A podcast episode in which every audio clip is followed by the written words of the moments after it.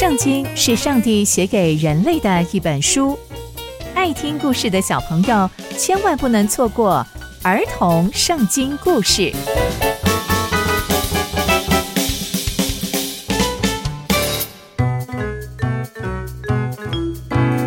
各位亲爱的大朋友、小朋友们，大家好，我是佩珊姐姐。小朋友们，今天佩珊姐姐要跟大家分享的故事是亚西多福献策。我们在前几集中知道，大卫王派了一个卧底护筛要到押沙龙那边去，他会不会被拆穿呢？而押沙龙的身边有一个大臣叫做亚西多福，那他又会给押沙龙什么样的建议呢？好让押沙龙可以夺取大卫的王位。那接下来又会发生什么样的事情呢？就让我们继续听下去吧。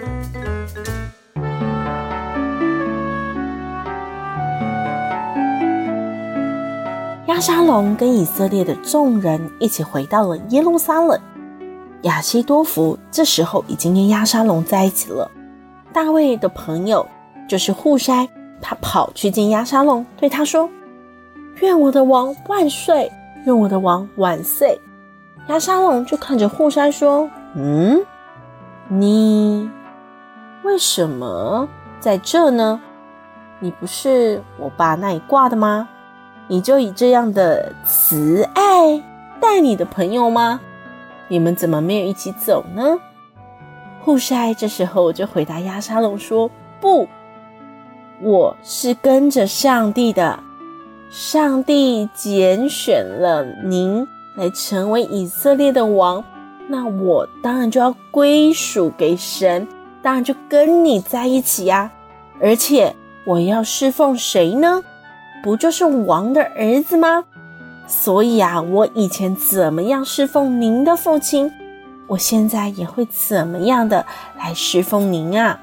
哇，亚沙龙听到这些话之后，就非常非常的开心。亚沙龙就转头过去跟亚希多弗说：“哎，你们出个主意，我应该怎么做才好呢？”我啊，应该要赶快把王位拿到手。亚西多福听到亚沙龙这样说之后，就跟亚沙龙说：“王，我告诉你，你要去跟你父亲留下来看守王宫的那些妃嫔亲近，这样啊，所有的以色列众人就会更确定你跟你的父亲已经完全决裂了。那这样子，跟随你的人，他们就会更坚定的跟随你。哇，就这样。”押沙龙就在王宫的平顶上搭了一座帐篷，押沙龙就在所有以色列的面前跟他父亲的妃嫔亲近。天哪，这是多么可恶的事情！但押沙龙听了亚西多弗的话，就这样照做了。哇，真的是太糟糕了！从今天的故事，我们可以知道，大卫派去的卧底户筛终于见到了亚沙龙，而且户筛也成功的让亚沙龙相信他。而亚沙龙的大臣亚希多弗也向亚沙龙献上一个计谋，要让亚沙龙跟大卫王的妃嫔亲近，好让所有的以色列百姓更加肯定的跟随亚沙龙。但其实这完全就是一个非常非常不好的事情，所以我们可以去看见。